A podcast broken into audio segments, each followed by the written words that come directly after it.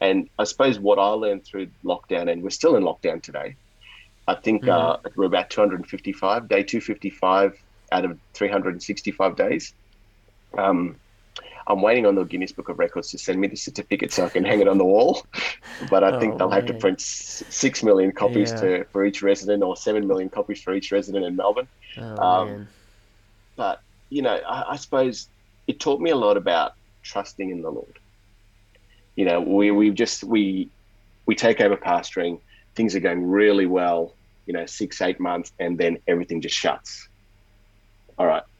You know, I think it was the Apostle Paul that asked many times when he was going through his sufferings why. He never got an answer. Mm-hmm. You know, and, and we can ask why and and and it's I haven't got an answer yet why we're going through this through this season, and I believe it's a season, a very long season at the moment. But it's it's about trusting in the Lord and being flexible.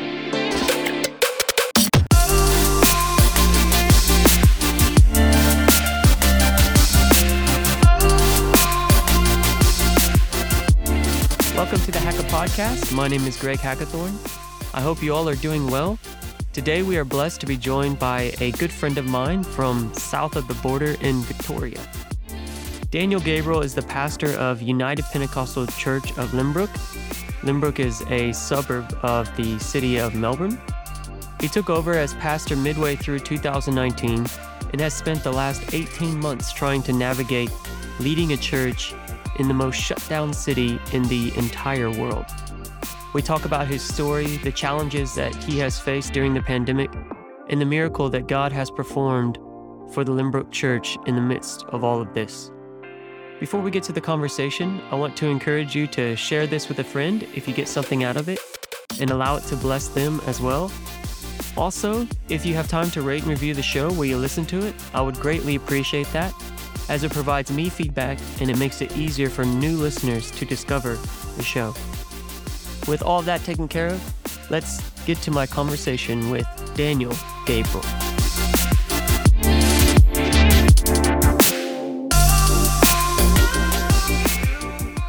Welcome to the podcast. Thank you for joining us today. Thanks, Greg. No, I really, really appreciate it. As I was saying a little while ago, you know, I feel really honored uh, to be part of this podcast. Um, bit scared, but we'll see how we go. You know, and see the likes of Sister Marquez and Brother Butcher and, and, and some others are like, oh, wow, why me? But hey, we'll see how we go. uh, I'm looking forward to this conversation, have a chat with you, learn a bit more about uh, your life growing up, as well as you know what's led you into ministry and and and how you've been making your way through the last couple years uh, pastoring as you've taken over pastoring. So we'll get into all that. So I'm really looking forward to this conversation with you. Well, I like to start off these uh, by getting a, a bit of background of the individual. Uh, a lot of us, you know, uh, a lot of the people who do listen to this podcast would know you, but may not know much about your story or where you're coming from, and then others who are not in Australia wouldn't know you at all. So it's just a yeah. good place to start to give people an idea of of where you're coming from, your worldview. Uh, yeah. So if you wouldn't mind uh, telling us a bit about yourself growing up. Yeah. Well, uh, actually, um, interesting story. So I, I, wasn't born in Australia. Despite the accent, I was born in India, and um, we actually migrated to Australia in '89 when I was about nine years old at the time uh, my sister and I, my parents and my grandparents. Um, you know, coming to Australia, I suppose that was one of the the biggest events, really, even to now from that time because we packed up everything we knew. Uh, my grandparents have, you know, my grandparents, my parents, sister and I, we packed up everything we knew, and it was like going to an unknown unknown world. Mm. Um, you know, and and at the time, it was really, you know, at the time it was really interesting because immigration laws at the time only allowed us to come to Australia with 25 US dollars each. Oh, wow. So most of that went at Kuala Lumpur Airport with McDonald's and ice cream and lollies, um, things that we'd never experienced before. And uh, so, yeah, most of that was spent um, spent uh, at the airport on on treats. And uh, yeah, we landed in Sydney from uh, India and spent about six weeks there before moving to Melbourne. Oh, I didn't know that. That's cool. Oh, we did, and and that was where um, I suppose we were introduced to the church of Belmore. Hmm. it was an interesting time looking, and then we were embraced by the church of Belmore, where Brother Corby would actually come and um, pick up my grandfather and my dad to take him to church every week. Oh wow, that's awesome. So you know, there's that heritage there, and and um, we were really blessed. And then, as I said, you know, six weeks later, we moved to Melbourne. That was always the plan to spend a bit of time in Sydney and then move to Melbourne, and we've lived here ever since. Uh, just on 42, um, and yeah, so I, I love Melbourne. Mm. Uh, Melbourne, Melbourne is home, irrespective of what's happened in the last two years with our COVID situation. Melbourne, Melbourne is still home, but you know, there's always that that that heritage side of things with my grandparents and whatnot. Um, there's always that that place in Sydney. There's there's home. You know, we um, when we visit Sydney, when we have been able to, we often drive past the old Belmore Church, and and whilst I don't remember too much of it, some memories come back from the stories I've heard mm. and what my grandfather and my father and my parents told me about that place.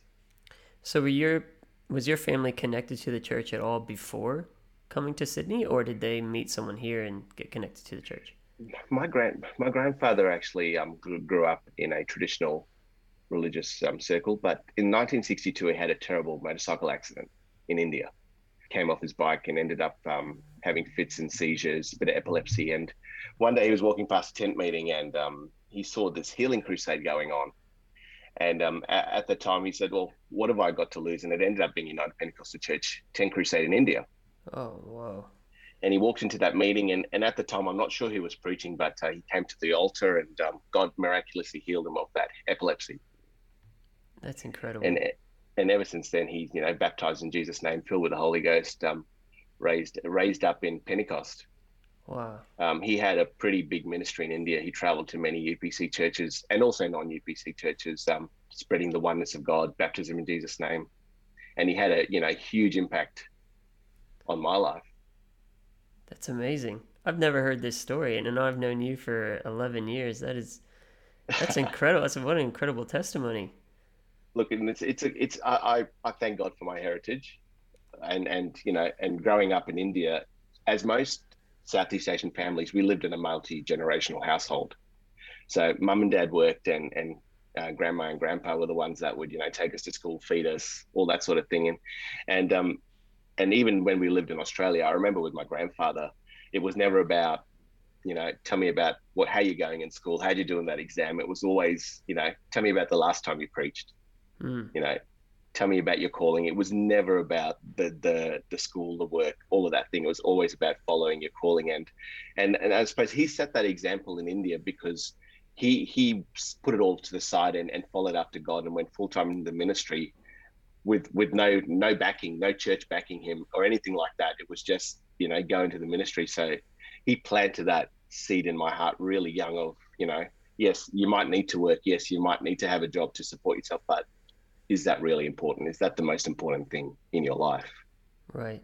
And so you're a uh, third generation preacher. So I knew your your dad's a, a, minister as well. I hadn't realized that your grandfather was the the start of it all. Um, yes. So obviously you talked about how that that was something that was important in your family dynamic. Your your your granddad would talk to you about that. But when did you personally feel the call to ministry? When did when did that become real for you, not something for your granddad, not something for your dad, but something for you? I suppose for me, it was in my teenage years. You know, I, I during that period, I, I, I would see people around me and, and aspire to be to some some of these people, and and I'd look at them and go and think to myself, you know, there's more to more to life than just having a job.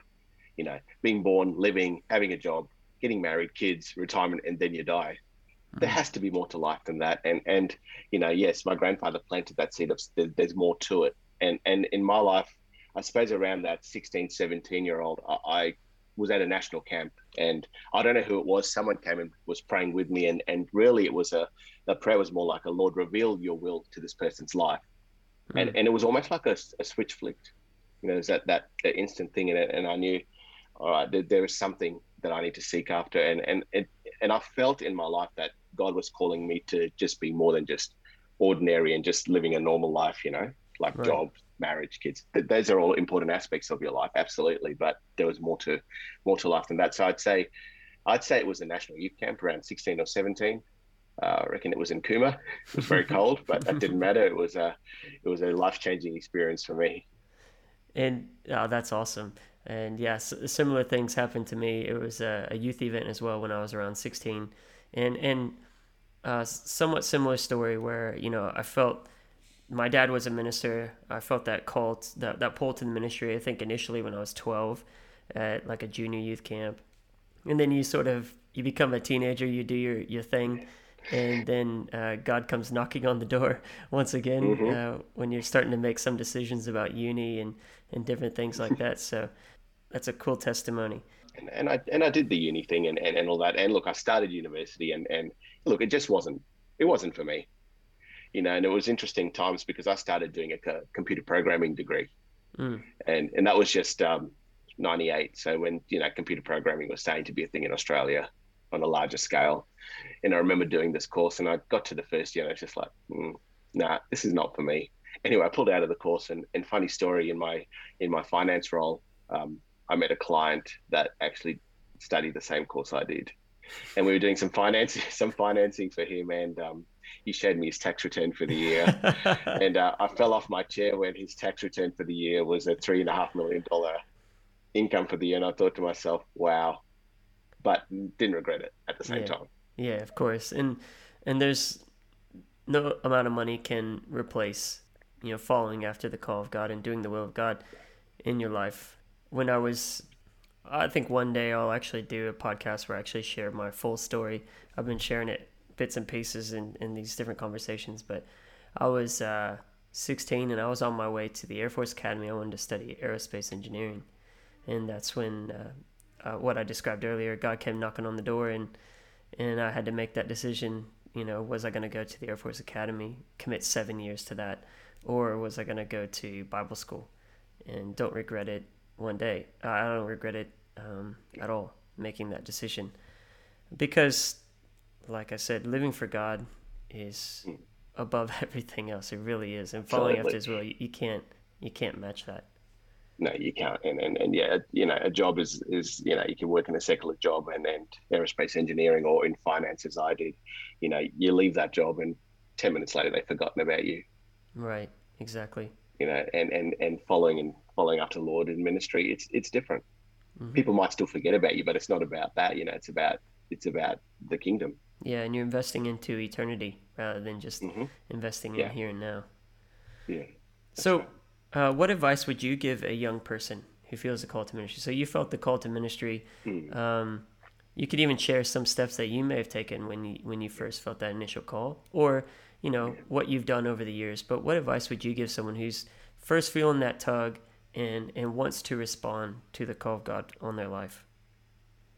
Um, I, I would say the most important thing is submitting to your pastor to start with you know, I, I, remember when brother and sister Holden were our pastors over 15 years ago um, at Lynbrook. And we know the Holden story, general superintendents, you know, coming to Pentecost, um, one of the earliest ones in Australia, and they were pastoring it, and and it would be, uh, I would just be willing to do whatever whatever it was, Hmm. You know, I, I, would be happy to go to church, and I would often go to church, be one of the first there, make sure the lights were on, the sound equipment was on, you know, the place was comfortable, turn the heating on, turn the fans on, whatever it took, just to just to be a part of it, and and um, submitting to your pastor is is extremely important. And I know just I'm not just saying that because I now am a pastor. I, I found growing up that the importance of that, and and yes, you may not ever agree with your pastor 100% of the time but I think Brother Woodward said once that submission doesn't mean agreement. Right.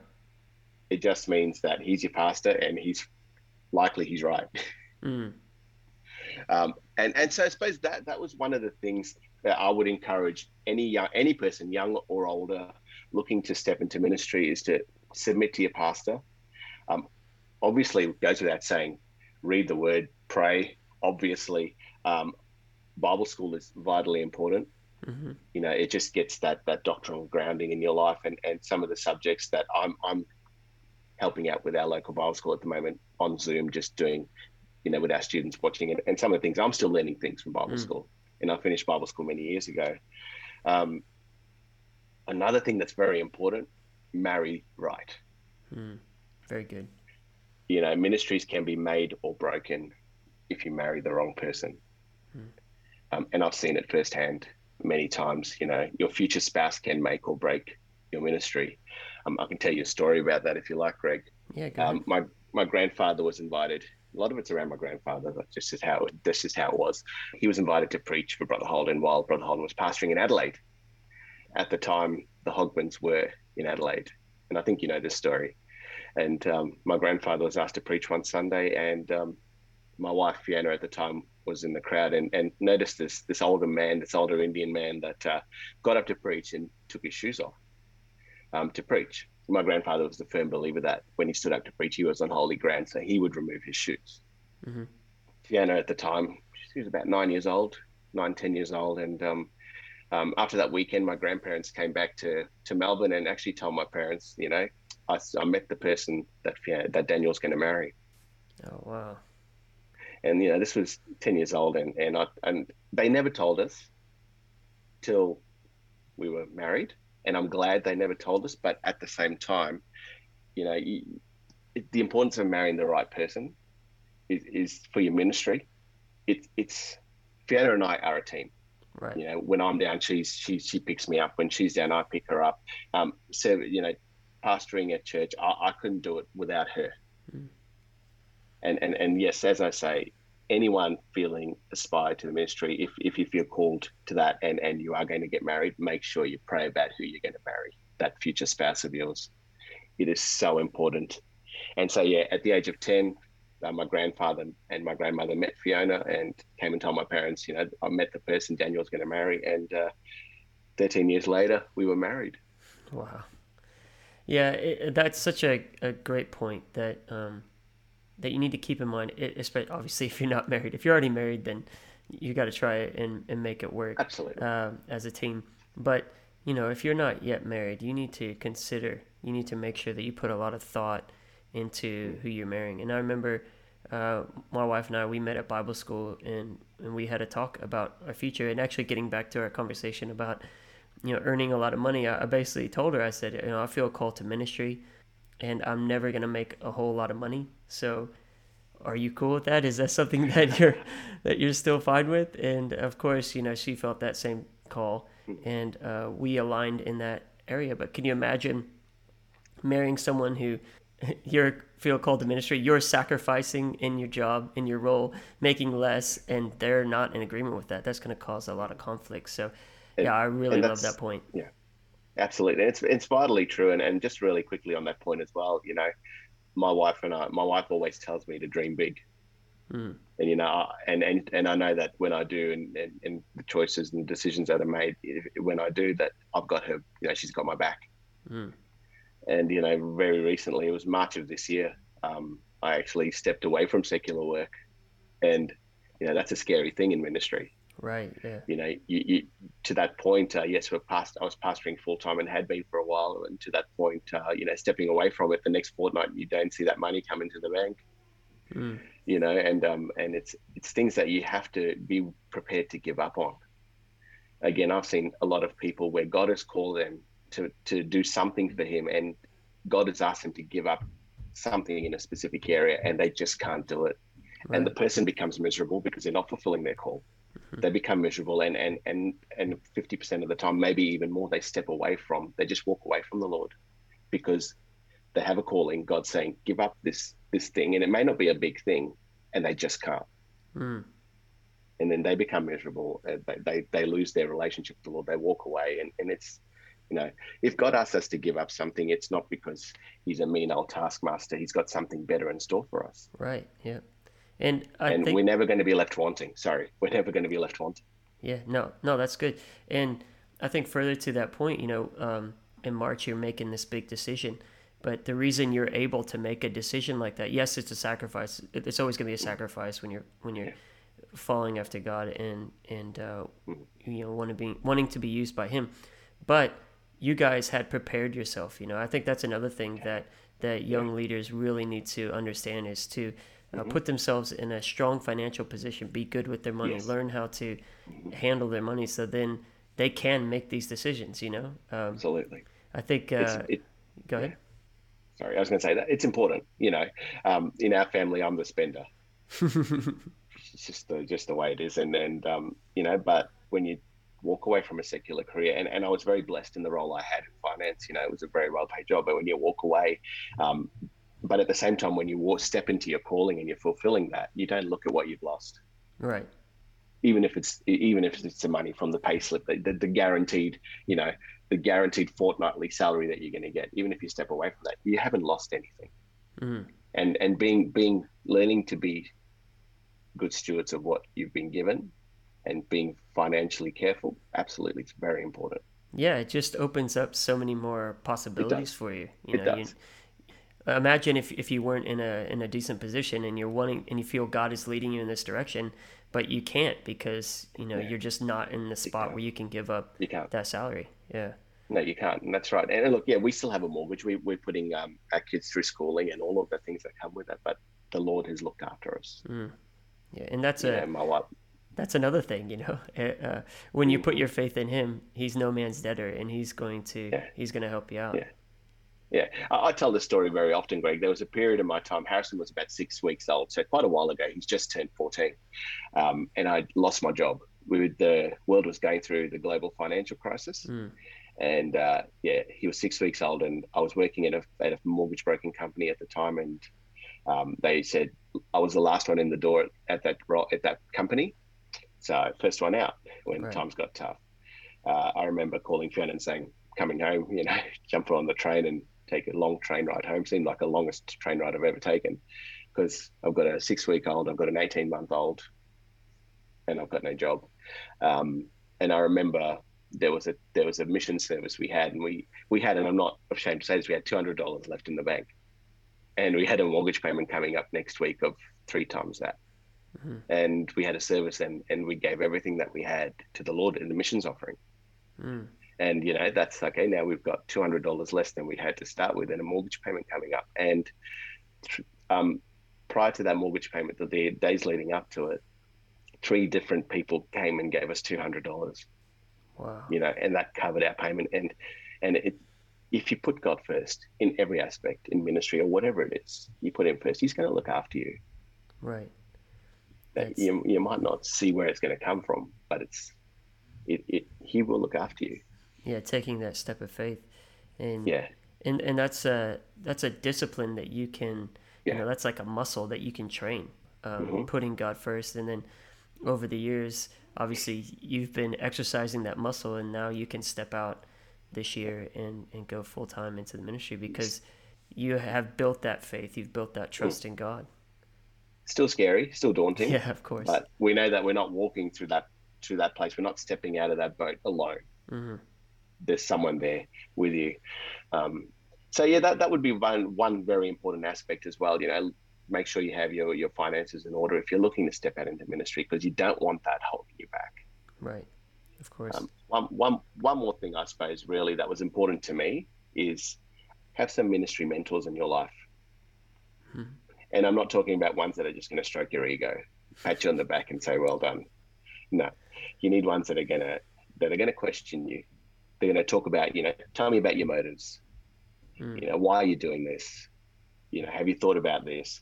And, you know, so I'm blessed to, to have a couple of men in my life, Brother Simon Butcher, who, who you've interviewed um, previously, and, and Brother Trimble from Mhm. America, you know, and and I know that I can pick up the phone at any time and just talk through whatever I want, and I know I'm not just going to get uh, an airy fairy, we've got your back, go for it sort of answer, right you know. So the importance of having mentors, absolutely, your pastor is is the man you talk to or the person you talk to, but you know, uh, there's also other people you should place in your life, you know, that that that boardroom tables uh, scenario that you can talk to. It's very important. Yeah, that's great. So we've we've touched on a bit that you are now pastoring, and um, Yeah. you're the pastor of uh, UPC Lynbrook, just outside uh, Melbourne. How far outside Melbourne is Lynbrook? Oh, it's, it, on a good day in traffic, it's probably about 45 minutes. Okay. Uh, it's about 50 kilometers from the CBD. Yeah. So you would you guys consider yourselves in Melbourne? Yeah, we're, we're classified metropolitan Melbourne, unfortunately, with our current lockdown. Unfortunately, and- for the but last yeah, no, would- Yeah, last two years. But yeah, no, that we are considered metropolitan Melbourne, and I would consider us a suburb of Melbourne. Yes. Yeah. So when were you installed as the pastor there? so we were installed. Um, our first day officially as pastor was the uh, first of July, 2019. Hmm. Um, and yeah, what a crazy two years it's been. yeah, it's like your your father in law saw the the writing on the wall, and he's like, "Better get out while I, I can." I, I feel, I feel the Lord spoke to him and told him what was to come, and he said, "Thank you very much." no, but but seriously, um, you know, I I, I feel for the church and, and for my father-in-law, it was the right timing yeah. in the sense of what was to come with the pandemic. Yeah. You know, he, he and I'm not and I'm not putting him down in any way. He actually says to me, "Oh, we couldn't have done this if I was still pastoring." Hmm. The things that we've been able to accomplish and, and get done, right. you know, in the last two years. So, Brother Hogbin, who's your father-in-law, he's a national presbyter with the UPCA. He's on on the national board, and he's a leader within our movement. And from everything that I've seen from the outside and, and what you've told me, obviously we're friends. Uh, all indications show that the transition from their leadership ministry to you guys now pastoring the church has been really good. Why do you think it has gone so well? Look, brother, brother Hogman, um, brother and sister Hogman pastored that church for just over fifteen years. Um, in the last five years of his pastorate, he installed us as assistants. So there was a five-year apprenticeship period, and I would say for for Fiona and I, that was priceless hmm. for us. Um, I think from a transition perspective, he he was also willing as the time drew near for that with that five year plan in place. He was willing to actually let go of the baton and hand it over. You know that there there are a lot of transitions that can be very messy, but the the process he put in place, yes, there was a five year apprenticeship. Over the last twelve months, I'd say most of the decisions I made but he I knew he'd back me up if anything, either way, it was to go well or not, you know. So so there was that, but also because he was a presbyter on the executive board, there was a lot of travel. So the people looked to us over that last two year period while he travelled, and I think when when we counted, Fiona and I counted, he was away for at least half of the year each year. Mm. So the people looked to us um, really as their you know, uh, potentially as the pastor and him as the senior pastor, whilst those titles weren't given. Mm-hmm. Um, and and I think I think he was he was of an age where he he was willing to let it go, willing to let the baton go, so that people knew, you know, come this period there is going to be a transition. The people were prepared for it because mm-hmm. at the end of the day, it's all about the people. Right. Of course. You know, pastors pastors come, pastors go. It's all about the people, and and looking at them, and we don't want to alienate them. We don't want them to feel that there was there was you know there was going to be turmoil and trouble, and and we just we just um, made you know it was just a smooth handover. If mm-hmm. there, there's not one specific thing that really I could put my finger on, mm-hmm. But certainly he could write a book on the process, and I think it would be really very well received. Yeah, it sounds like he had a plan, yeah. and I guess that's uh, one yeah. of the most important things is that is that there is a plan in place, and that both yeah. people are committed to the plan. Both the the the one who's currently pastoring who's going to be handing off, and also the person because you had to be willing to wait for five years. Um. Not everyone's willing to wait, unfortunately, um, during the apprenticeship process.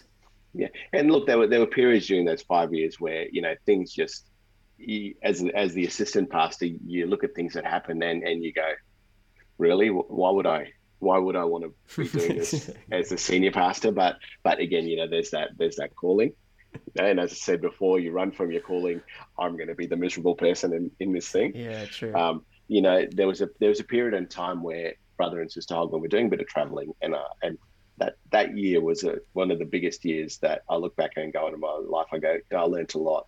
There were nine deaths related to the church, Wow. It was almost it was almost a period where you know we get a phone call and go oh another one another one another one, and you know through that period I learned a lot personally about you know just because I'm the assistant pastor or soon to be the pastor, it, it's not about me.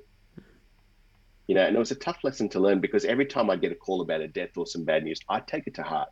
Mm. You know, and and I, and I had to I had to realize if if I take these things to heart and it's and it's all about me, I'm not going to be useful in the kingdom because it, it got me to a point where you know I, I would get to church and I'd go, well, what's going to go wrong today? Mm. Because I was thinking about it from the perspective of it's me, it's all about me. You know, so we'd be having song service and there'd be someone in the back having a seizure. I kid you, not, this is true story, right? And I'd be like, oh, what what today? And and you know, and that's when you look at it from your own from your own strength. And and, and at the time, I I shared this with Brother Hogman. He's like, well, come on, you know this. It's not about you. Mm. And uh, I don't know what the question was, Greg, but I just felt, you know, to share that with people stepping into ministry, it's really not about you. And when you make it about you, it's going to mess with you.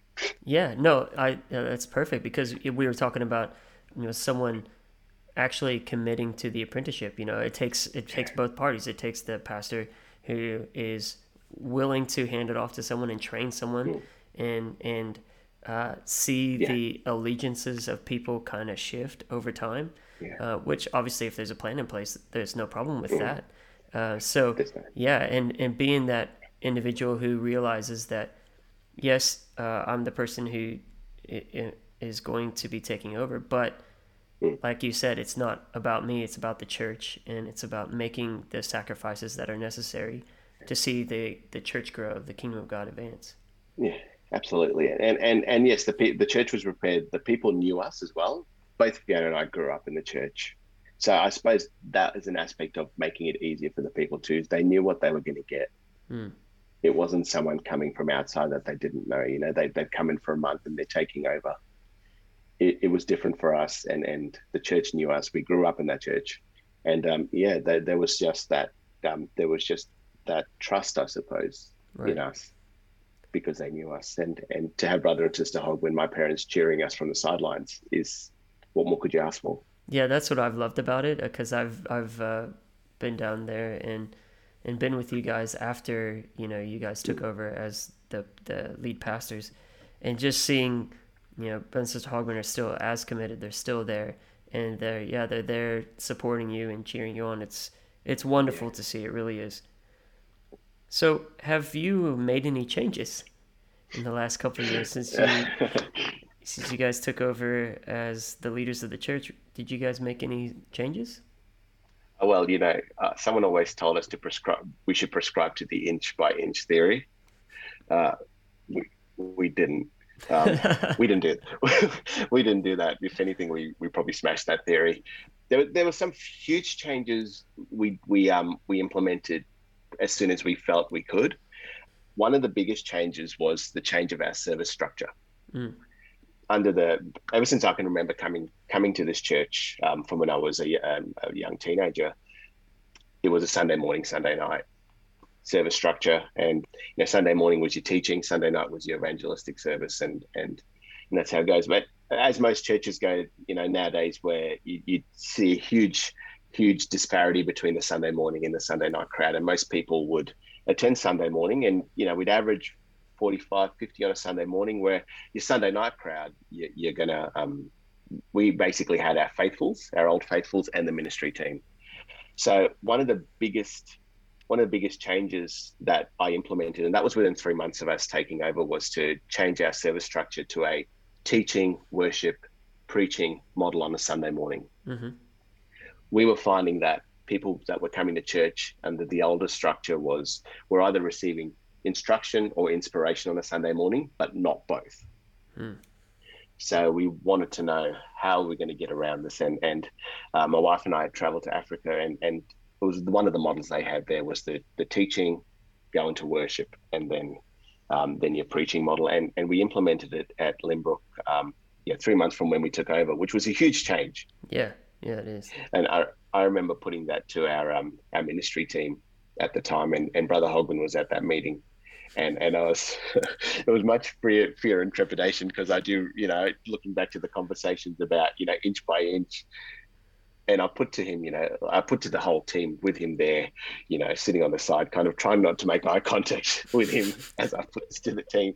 And and the initial thoughts were, you know, we're going to trial it for three months and see how it goes, because I just thought to myself, if he's going to get, if he's can, you know, if he's worried that I'm changing too much, his thought process will be, well, we're going to try it for three months and, and it's going to be okay. You know, we'll go back to the old structure. and and and of the whole ministry ministry team, Brother Hogman looks at me and says, if you're going to do it, just do it. Hmm. You know, and, and and it wasn't at that moment, but it really affirmed, you know, that we had their hundred percent support. And so that was a huge change. So from the first of September, three months into our past, uh, uh, taking over the church pastoring, we made this huge change, and and it was openly it was openly accepted by by everyone in the church. We didn't actually hear anyone um, negatively speak about it.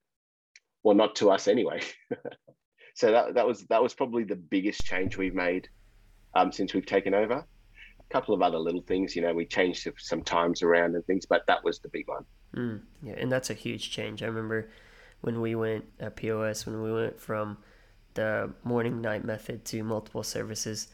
That took a, a lot of planning, a lot of persuading, talking to, yeah. listening, a lot of listening. Interesting. yeah. And then vision casting, you know, pastor had yeah. to cast the visions like this is the reason why we're doing it and so mm-hmm. on. But yeah, no, that's a that's a huge change and and from what I've seen it's been a successful change. It, it, look, and it has been a successful change. Um, you know, when we took over, as I said, on a Sunday morning, we were averaging about 45 to 50 people and about 20 on a Sunday night. Prior to the pandemic, the church had actually uh, about doubled in in attendance. Uh, our best service prior to our lockdown in March last last year was um, 99. Wow, that's awesome. And that was, and you know, and that was under the uh, under the new structure. So we had people come in that didn't know the old structure. We had people that knew the old structure but loved the new structure because it not only were they getting teaching and preaching, um, but they were also freeing up their Sunday evenings, and a lot of that was around family and you know family dinners and whatnot. So, what what we did as a family was uh, once a month we have a family dinner with with the Hogman family. So James and Lisa coming from the other side of town, Daniel and Alita from the city, and we gather together, which we couldn't do prior to that. So, you know, it's it's been a blessing for the church, and it's certainly been blessings for the people in the church that can spend time with their families too. So we've alluded to it a few times throughout this conversation. Uh, it was actually recently reported that Melbourne has spent the most days in lockdown of any city in the entire world. So you guys are world champs. You're number one in lockdowns. Uh, here over here in Sydney, uh, we're recording this on October 15th, so we're just we've just come out of lockdown for those who are fully vaccinated to come out of lockdown here in Sydney. And so, you know, I I feel a lot of pain for you guys. We were in this together for so long, for yeah. like three months. We were in this together, and yeah. and now I feel like I've left my friend behind. But what has uh, leading a church been like in this environment? And, and obviously, you know, uh, you were pastoring for less than a year as the the lead pastor of UPC Lynbrook, and now you've had this challenge for the last year and a half. Well, it was interesting, Greg. Um, as I said just before, you know, at the church had pretty much doubled from when we took over in July to to December, and um, I would have never thought in the first 12 months of pastoring that church that we'd double in size and then we'd have to close it down uh, you know, within the first, I think it was first nine months. And, and certainly um, when the pandemic hit in March last year, when it was declared a pandemic, shutting the church doors, uh, I didn't think that that would ever happen. Yeah, me neither.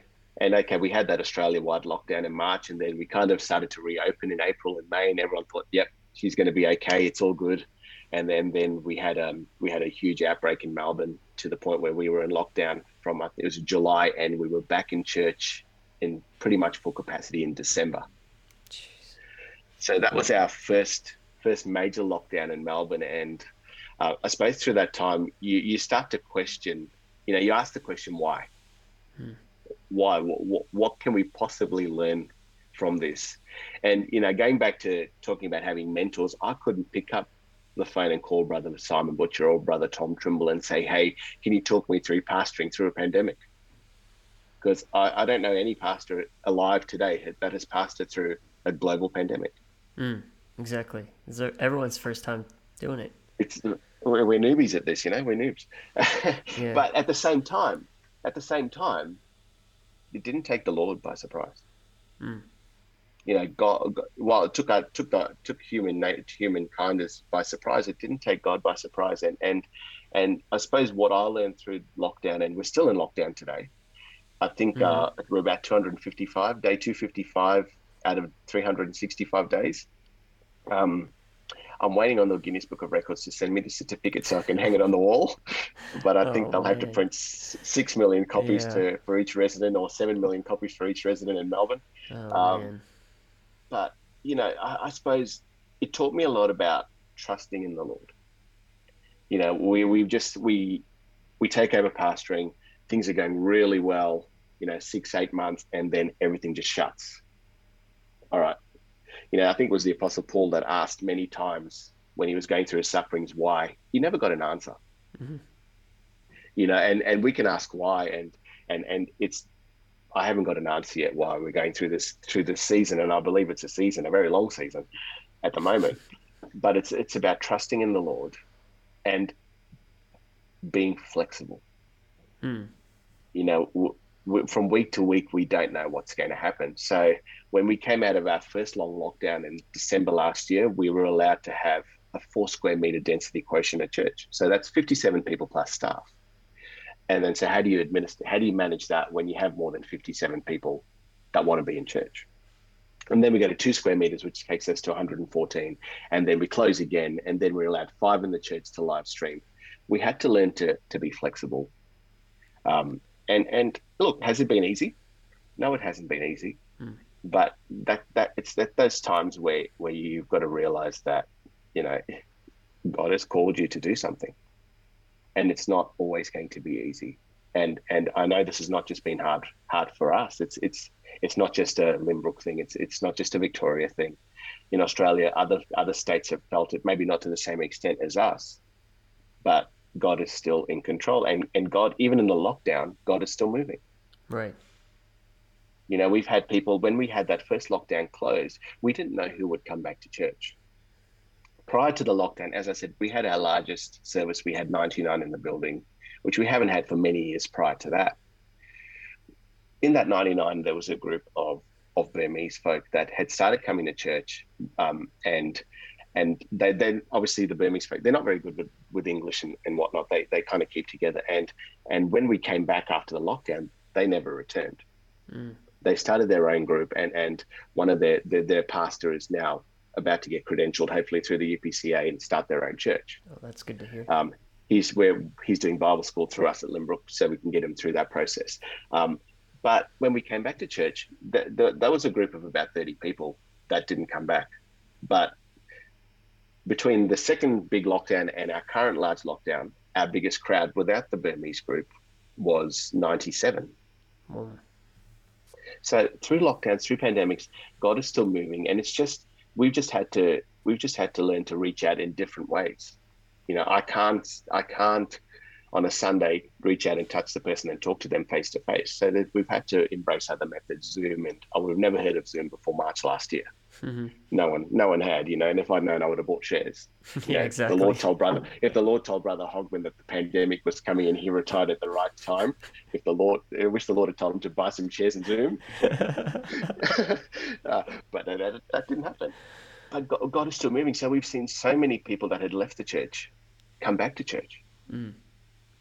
I, I had a I had a phone call about five weeks ago from a young man, um, and he is the great grandson of one of the pastors of one of our churches in Dandenong. The great grandson. Now he reached out to me because he'd just come to the Lord and he was looking, wanted to know more about his Christian heritage. So I was able to connect him with a with a lady from our church that was part of the Dandenong church that could give him information on his great grandfather. wow. I was then she was able to connect him to another lady that's in another state that could give him more information about his great grandfather. And and we've actually we're going to catch up when lockdown ends. that's you know, so cool. That's crazy. Like during lockdown, we we get connected with the great grandson of one of our pastors that has gone to be with the Lord many years ago. Mm. You know, so in the lockdown, God is still moving. Right. And we actually talked about that church, I think, in the in the episode that we did with uh, Sister Down. She talked about the Mhm. origins of that church. Yeah, she came out of that church. Yeah. Yeah, wow, that's so cool. Yeah, and what I've noticed um, in my relationship with you is you you and, and, and obviously not every day you're in a great mood, but in my interactions with you, you seem to be you keep yourself upbeat. You know, despite what you're going through, you know, you have that uh, positive outlook, and And I think that's so important. That was something that I settled on last year. You know, when I was kid, I'm an American, so my rights are being infringed, and and you know, I'm getting fired up about having to be told to stay home, as most people were kind of feeling that way. But at some point, I had to make the decision that you know what, I'm not in control, and what I am in control of is how I'm going to respond to this, and right. am I going to grow? Am I going to become better out of this, or am I going to allow all of this to overshadow everything that God wants to do uh, in sure. me and through me? You know, so at the end of the day, you have to make that decision. Yeah, and and I've seen you yeah. guys doing that. And and yeah, you're right, Greg. And it's not been easy. There are some days where I'm happy to just stay. In, you know, I'd rather just stay in bed, but that doesn't benefit anything or anyone. Right. You know, and, and it's it's taking that perspective. Yes, we're locked in our houses. You know, things are things are crazy but God is still on the throne. He is still moving. He is still in control. And, and and we've seen that over and over again in the last 255 days of being in lockdown. Yeah. And something else that happened while in lockdown, you're talking about how the church continues to grow and, and that despite that God is moving, you guys have started a building program. Mm. You started that at the beginning of this year, a very ambitious building program. I've seen your plans, and uh, I've always been jealous of you guys' property. We're in landlocked Sydney, so uh, mm-hmm. if anyone's been to POS, uh, we have almost no parking. We're in an industrial area. Uh, and then you, you go to UPC Lynbrook and they just have this massive green, beautiful field and a nice car park. And, uh, and you guys are going to be filling up a lot of that space with a, with a, a big building. Yeah. Yeah, look, and, and really it goes back to the time when brother and sister Forbush came to Australia and, and bought the block of land with nothing around it. Mm. We have five acres. We have five acres, um, really in one of the fastest growing areas of Melbourne. And and um, I remember as a young person, we used to use the fields around the church before there were houses as a driving range we used to grab our golf balls and, and we'd hit golf balls out into the paddocks as we called them. And, and I'd hate to think how many hundreds of golf balls the developers um, would find when they were starting to build houses. They probably wondered what was going on. But if it wasn't for the Forbushes at that time, you know, many, many years ago, buying that block of land, we wouldn't be in the position where we are today. So, yeah, talking about our building project, who who, who launches a building project in the middle of a pandemic, right? that sounds that sounds pretty crazy. But let me tell you about this. So I, would said before that you know we got to the point where we were having we we were having 99 in church and and, and whatnot, and we were um, we were averaging about 87 on a Sunday. We have 120 seats out, so you know the 80% full rule we tick that box. we have right. gone and and and what are we going to do? You know, how are we going to how are we going to increase capacity? And and you know we talked about doing two services. We talked about all of those different options but really at the back of our mind we wanted to keep people together. So we thought well you know what? We've got all this land. Let's let's just reach out to an architect get an idea get an idea of what it's going to cost to build a facility. So i told you earlier my wife's you know dream big Mm-hmm. So we reached out to an architect and said, look, we want to build a facility that's going to seat 450 people. Uh, you know, we want t- uh, 10 Sunday school rooms, you know, this, that, and the other. So, you know, beautiful entry for you, etc., etc. The architect went away and, and came back to us with a price of $4 million. Mm. So, so once Fiona was able to get me off the ground, right, uh, we looked at each other and said, well, how are we going to do that? And, and then lockdown hit. So, you know, okay, well, it's something we don't have to talk about because we're in lockdown. We don't have to worry about the church being full.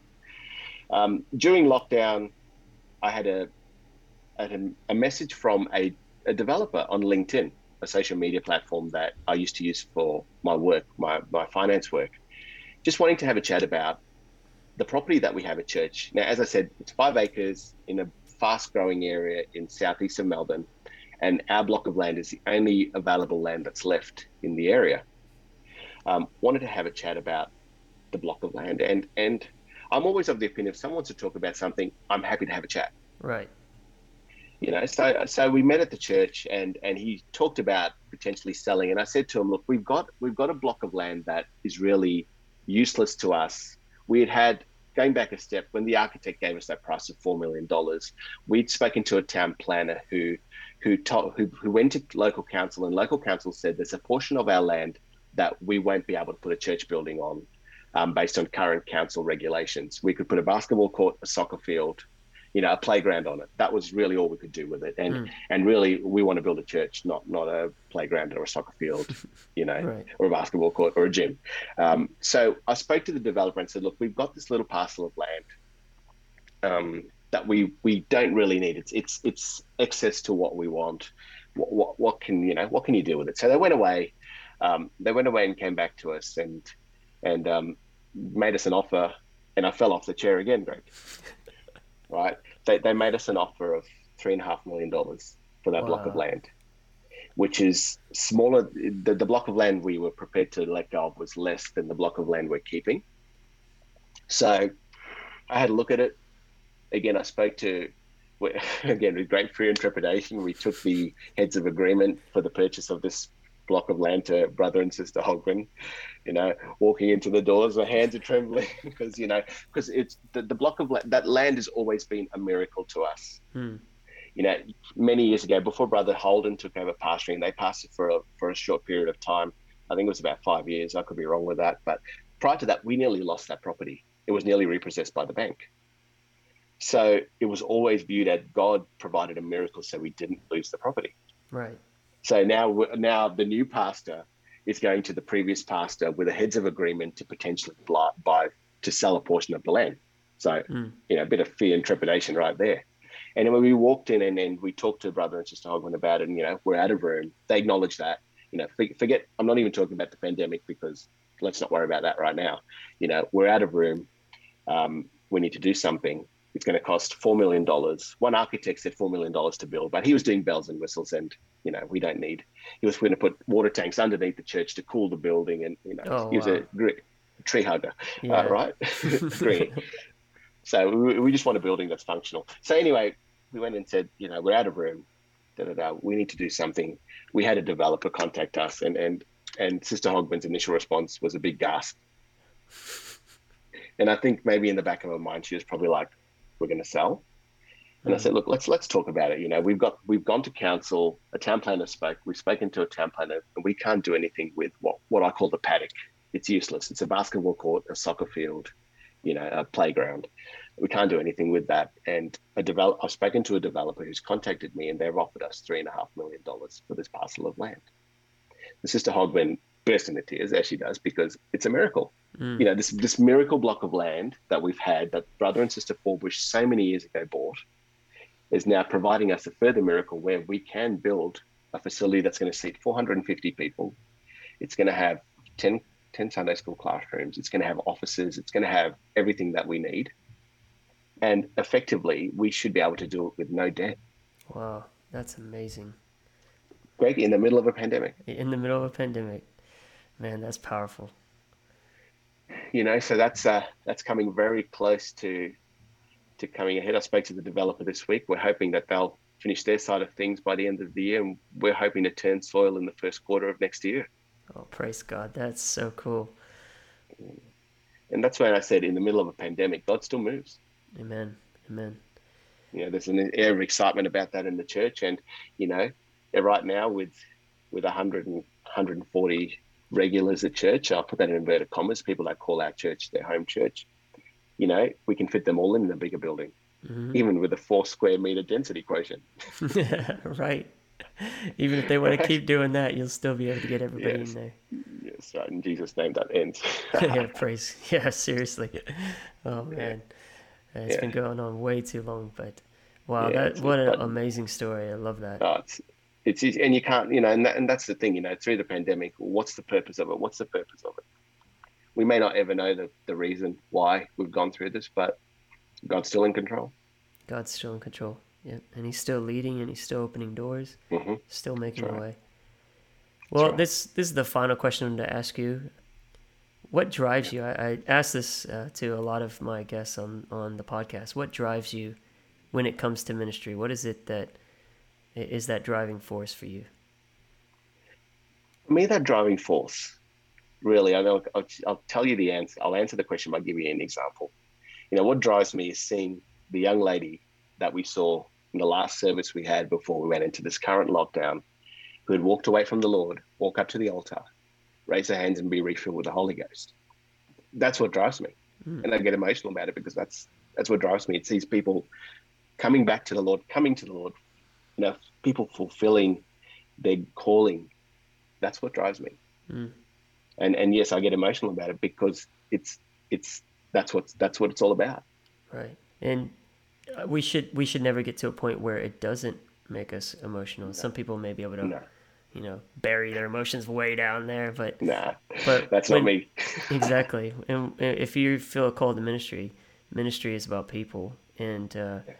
you know when you see lives change and impacted mm. there's nothing better yeah. than that yeah and and and yeah absolutely seeing people you know seeing that and seeing people achieve achieve their god's purpose in their life you know mm. and that that that is something that is worth so much more than anything anything else in the world amen well, I've thoroughly enjoyed this uh, time with you, this conversation. I'm really encouraged, especially by that last story about the, the miracle in the, in the middle of the pandemic. And uh, what I like to do at the end of these conversations is to uh, give my guests the opportunity to share a word with the listeners, something that God has laid on your heart specifically for the podcast. So if you wouldn't mind taking us out and uh, sharing that word, thank you again for being on today. Thanks, Greg. I appreciate it. Thank you for uh, thank you for the invitation. I feel honoured to be a part of this. But um, yeah, I suppose when I when I was thinking about this podcast today, you know, I was I was thinking about where we see ourselves today, and and yes, New South Wales has come out of lockdown. Jealous for you guys. Um, we're in theory coming out next week sometime, but just because we've been in locked, we've been in lockdown doesn't mean that we give up. We throw our hands up you know, and um, God is still God in the lockdown. And if God is still God in the lockdown, then the Great Commission is still applicable, even if we are in lockdown. Mm-hmm. Um, you know, and and um, what I'm finding personally, and, and I'm sure you can, you the listeners out there can attest to this, that there are people out there now that are questioning everything. You know, they thought they had the answers to everything, but not anymore. They're questioning, they're questioning their core beliefs. They're questioning who they are. They're questioning what they're doing because if if the pandemic has not taught has taught people anything is is you know who are we? What's going on? You know, we thought we were invincible human beings, and and we are really so fragile. Mm. You know, and, and I alluded to it before, Greg, I, you know, the great grandson of the old apostolic pastor that contacted us. You know, would he have would he have reached out to us if there wasn't a pandemic? I don't know the answer to that. He found the Lord through this pandemic period. So I can't answer that question, but there are people out there that are still looking. They're out there in our communities, our homes, wherever we go, wherever we interact with when we're in lockdown or not in lockdown. There are people with questions, and we have the answer. Mm-hmm. We have the answer, and the answer is Jesus. And and and I, and I like I like what I read in John four, where Jesus tells his disciples we need to go through. He needs to go through Samaria, and and we know when he gets to gets to a, a, place there. He sees Jacob's well there, and he and he's tired. He, it's noontime. It's the hottest part of the day, and he sits down at the well. And and and you know, Jesus never did anything by accident. Nothing he did was accident. It was very intentional. So at the hottest part of the day, he's sitting at the well, and and this woman comes to him. You, we all know the story, and and um, you know, usually you drew water at the cool part of the day you know, and, and you, it might be a meeting place. You know, now in, in work life, you t- you meet around the water cooler and you talk. You know, I suspect back then in Jesus's time, you met at the well and chatted. It wasn't much different, and and so you know, she's come to the hottest part of the day, and we can only allude to the fact when you know her story. That's the reason that she's coming to the well at the hottest part of the day, um, and and Jesus says to this lady, you know, give me a drink.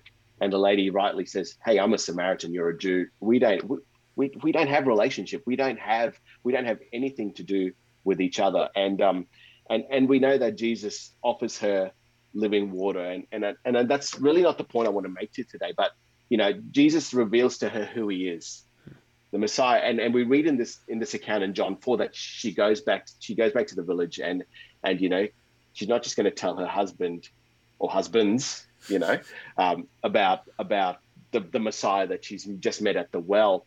Uh, but she goes away to the village, and, and maybe maybe in my human thinking, I think she's going to come back with the person that she's having a relationship with right now, and maybe the husbands are going to follow because she's just gone to those people and said, "Come and come and see the Messiah." But if you read the story, you see that the whole town comes out. Hmm.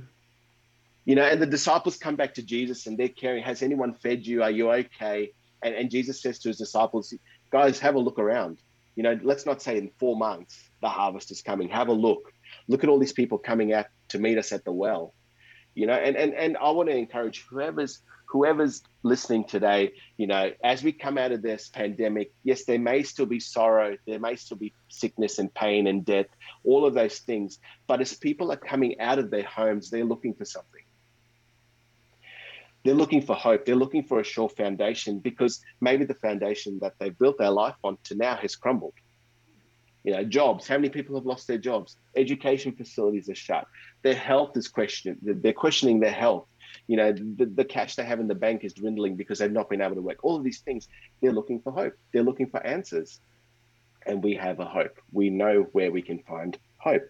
It's in jesus christ. And i like to look at this woman bringing her her town to see jesus at the well as an analogy of people coming out of lockdown they're coming out of lockdown with questions you know with questions with pains with sorrows with with not sure where what they believe where they stand and and they're coming out of lockdown and you know, maybe they're going to go to the United Pentecostal Church of Lynbrook or the POS and let that place where you serve, where you minister, you know, where, where the church you call home, let that be the well where the people find Jesus. Hmm. You know, they're going to come in and they're going to have a lot of issues. The church should be a hospital. The church should be a hospital, not a museum. And people are going to come in and and and Lynbrook, we've seen that firsthand where people have come in with issues that, and I'm reminded about one of our one of our dear friends. You know, uh, he was a very close friend to me. He came to church three years ago. The day he walked into church, you could say that we smelt him before he saw him. He loved alcohol.